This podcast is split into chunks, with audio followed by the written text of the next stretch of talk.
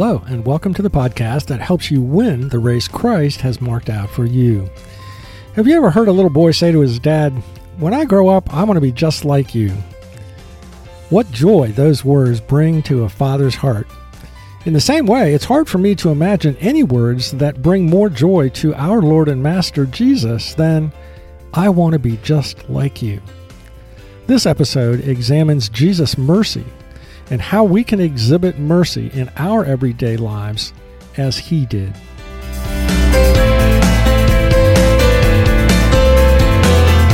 Thanks for joining us today for Season 2, Episode 3 of Mission Focused Men for Christ. My name is Gary Yagel.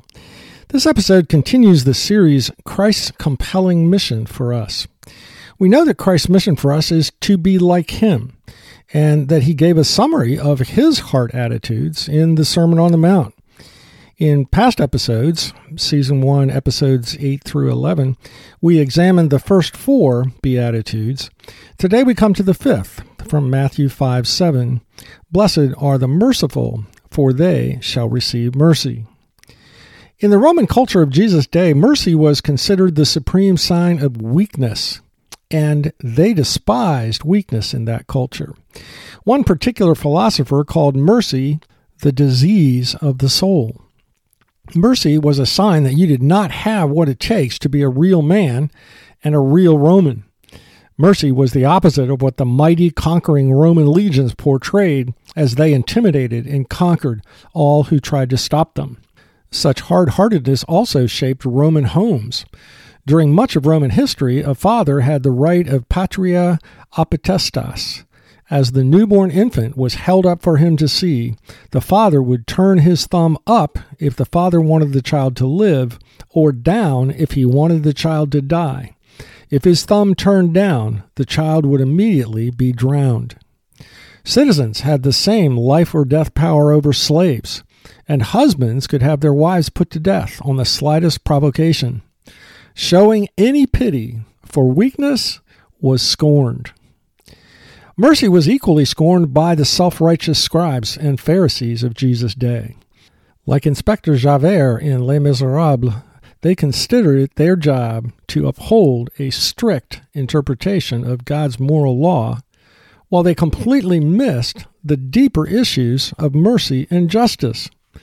Jesus described them Woe to you, scribes and Pharisees, hypocrites, for you tithe mint and dill and cumin, and have neglected the weightier matters of the law, justice and mercy and faithfulness.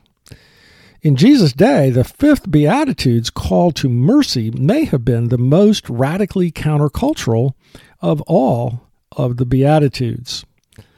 The word merciful is from the Greek word eleos. It is similar to grace. Both describe one's attitude toward a sinner, a lawbreaker, a wrongdoer. But whereas grace extends pardon from the law's penalty for sin, mercy extends relief from the pain of sin's misery. Here's a good working definition of the mercy that Christ followers are to show the world. Mercy is the compassionate response to one who is in pain because of his sin. In his Beatitudes, Jesus wants us to change the way we view the moral failures of others. The Christ follower is not to be intolerant, judgmental, condescending, angry and impatient with others' shortcomings, resentful over past wounds, hard hearted towards those whose sins have caused their own pain, or apathetic towards those enslaved by sin. We are not allowed to close our hearts towards one who hurts us or turn our back on someone whose misery is his own fault. Let's look at a well known story that puts Jesus' mercy on display. From John 8. Early in the morning, Jesus came again to the temple all the people came to him, and he sat down and taught them. The scribes and the Pharisees brought a woman who had been caught in adultery. And placing her in the midst, they said to him, Teacher, this woman has been caught in the act of adultery. Now, in the law, Moses commanded us to stone such women. So what do you say?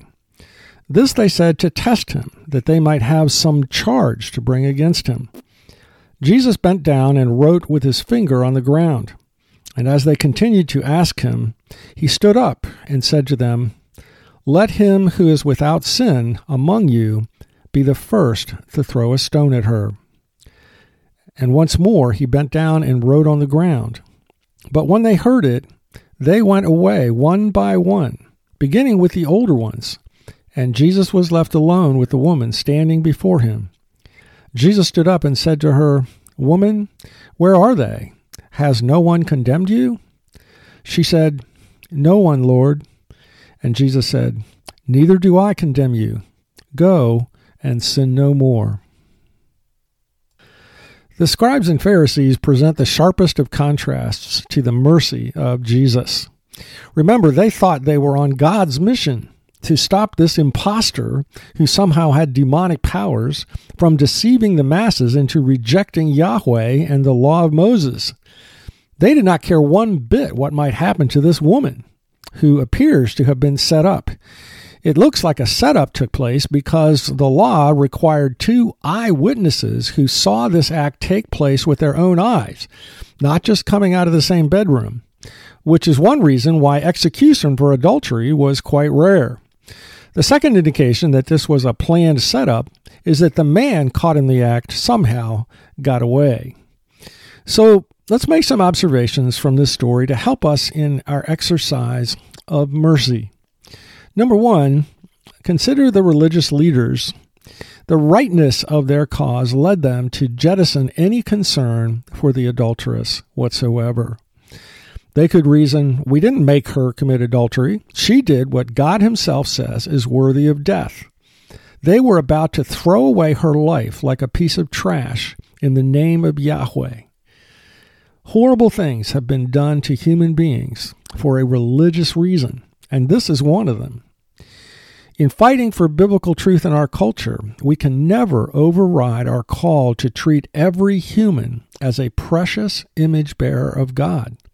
The end never justifies suppressing mercy for the lost. Number two, in failing to condemn her, Jesus' mercy does not minimize her sin.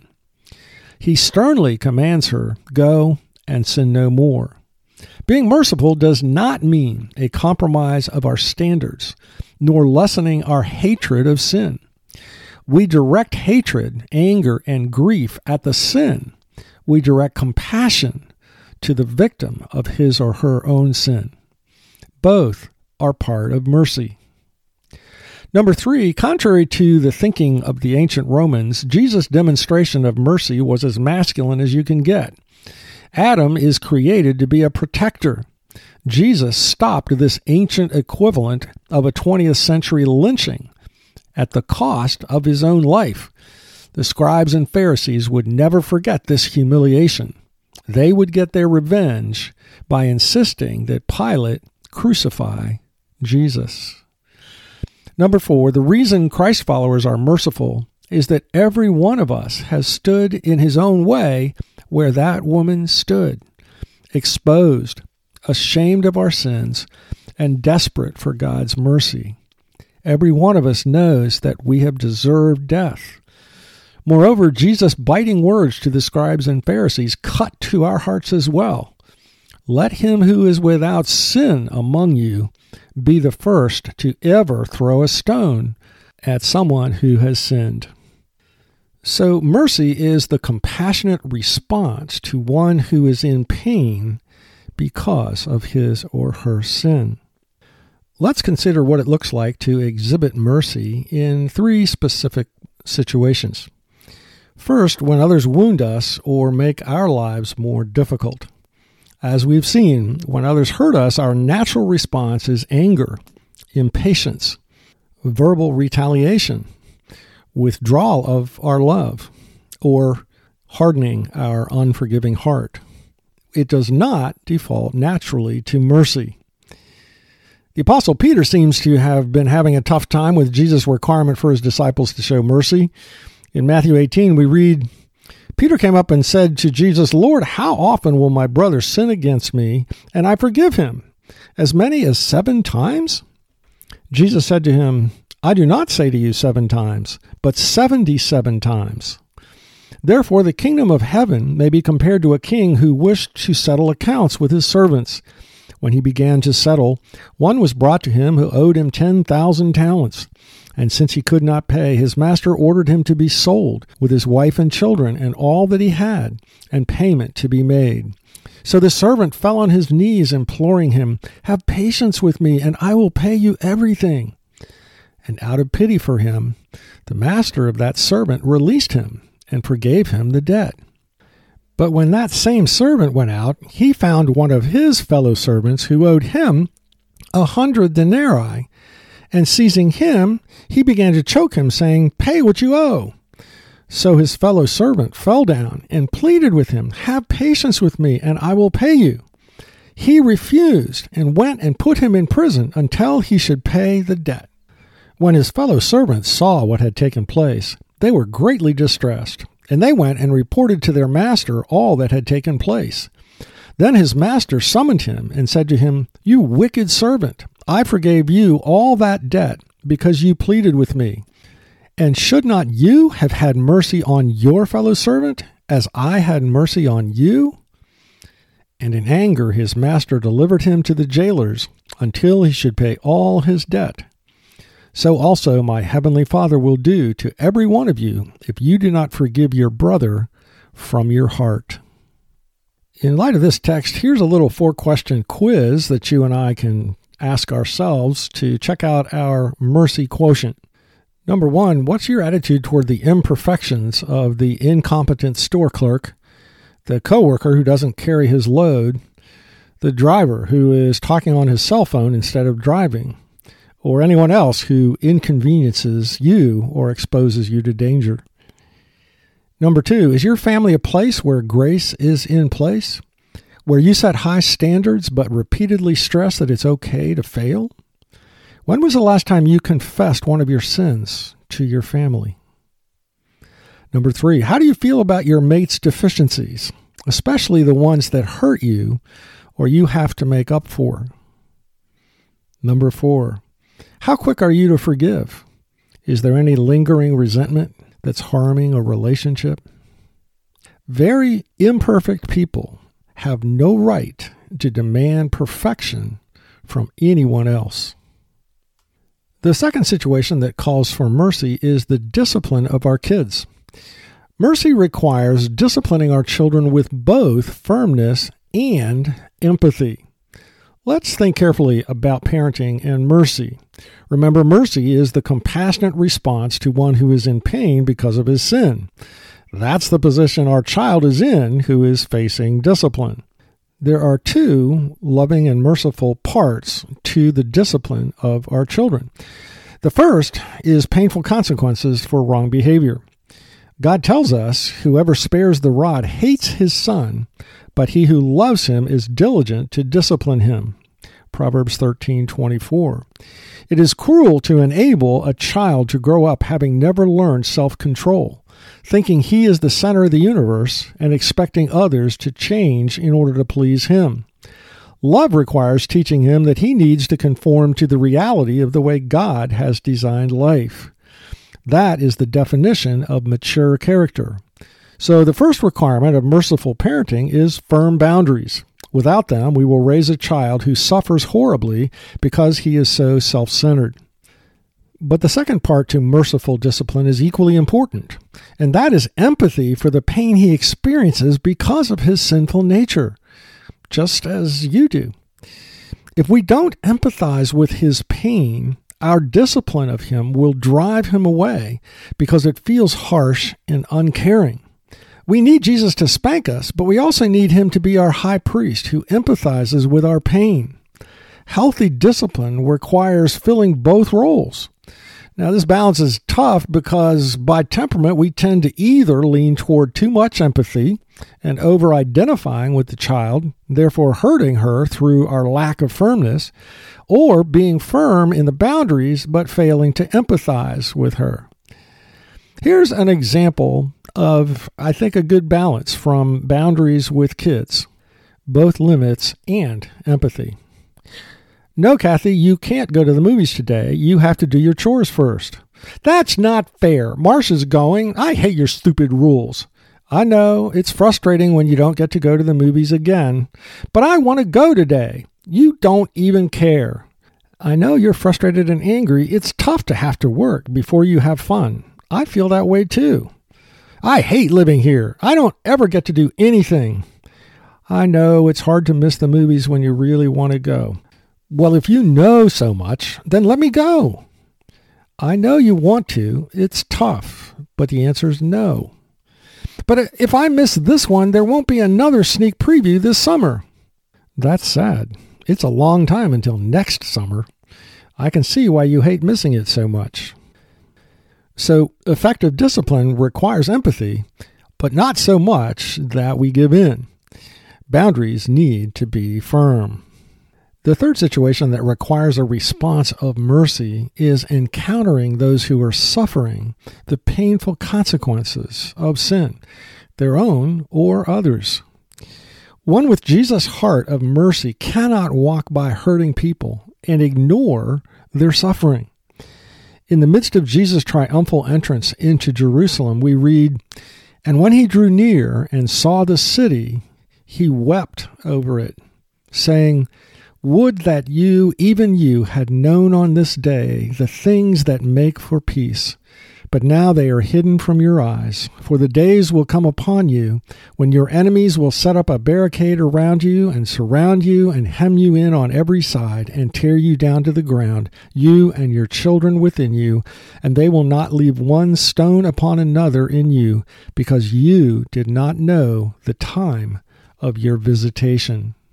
Think of it. This is the city that in less than a week would inflict upon Jesus the most barbaric, excruciating torture ever invented crucifixion. This crime against God the Son would be so ugly, so vile, so repugnant that the citizens of the city and their children would be justly destroyed. Yet Jesus' compassion for them as he foresaw the horrible pain that would one day befall them in judgment wrenched open his heart, causing tears. He could not keep walking and ignore that suffering he foresaw. If we are to exhibit Jesus' mercy, we need to recover mercy ministry as a regular part of our lives. Tim Keller's book, Ministries of Mercy The Call of the Jericho Road, is transforming the Bible believing church in America. Keller challenges believers to look around them and find ways to display mercy to the poor, to the homeless, the hungry, those whose lives are destroyed by addictions. He challenges all Christians to follow the model of the Good Samaritan, writing, Why would someone like the Good Samaritan risk his safety, upend his schedule, deplete his bank balance, and become dirty and bloody to help a person of another race and social class? And why would Jesus tell us, go and do likewise? The Good Samaritan didn't ignore the battered man on the Jericho road. Like him, we're aware of people in need around us the widow next door, the family strapped with medical bills, the homeless man outside our church. God calls us to help them, whether they need shelter, assistance, medical care, or just friendship. Caring for those people is the job of every believer, as fundamental to Christian living as evangelism, discipleship, and worship. I want to close with a challenge to all of us to open our hearts to those who are spiritually mangled, disfigured, repugnant, and don't fit into our social class because of what sin has done to them. The challenge comes from this true story. In a Boston high society home, the phone rang and the wife picked up. On the other end of the call was her son returning from the Vietnam War. Instant joy coursed through the mom's veins. The son said, I'd like very much to bring an Army buddy home with me. His mom said, Fine, invite him to stay with us for several days. We'd love to get to know him. The son said, he doesn't have a right leg, he doesn't have a right arm, he's missing his right eye, and his face is really disfigured. His mom answered, Well, that's okay. He's still very welcome to come and visit us. The son said, You still don't understand. I want him to live with us, to be a part of our family. I want it to be permanent.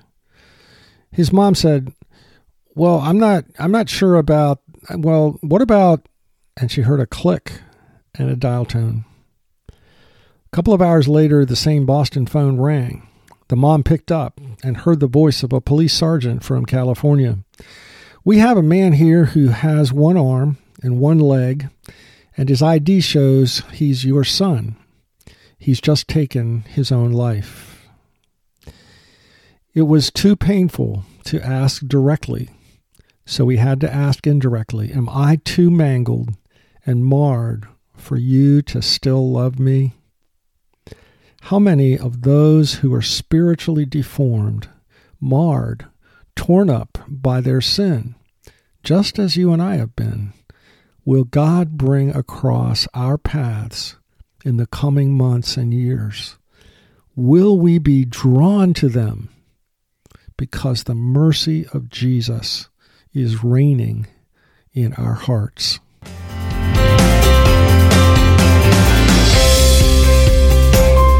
To summarize this episode, it pleases Jesus immensely that we want to be like him, and being like Jesus is at the core of our mission. The eight Beatitudes describe the heart attitudes of Jesus, the most radical of which may be the fifth Blessed are the merciful, for they will be shown mercy. Mercy towards those who hurt us or make our lives more difficult rises in our hearts the more we realize how far from perfection we fall and how desperately we need the mercy of God. Our kids need merciful parenting that is both firm and empathetic. Finally, Jesus' heart of mercy keeps us from walking past those who are in pain. It compels us to find ways to engage in mercy ministries taking place near us and in reaching out individually to care for those in need. That is Jesus' example. That is the legacy of the 2,000 year history of the church. For further prayerful thought, number one, in your own words, what is Jesus describing when he says, Blessed are the merciful? See your show notes for additional questions. Today's podcast, as all podcasts are, is available in printed form on my website, forgingbonds.org. Next week, we continue our series, Christ's Compelling Mission for Us, by examining the sixth beatitude, Blessed are the pure in heart, taking a look at how God cleanses our hearts from selfish motives.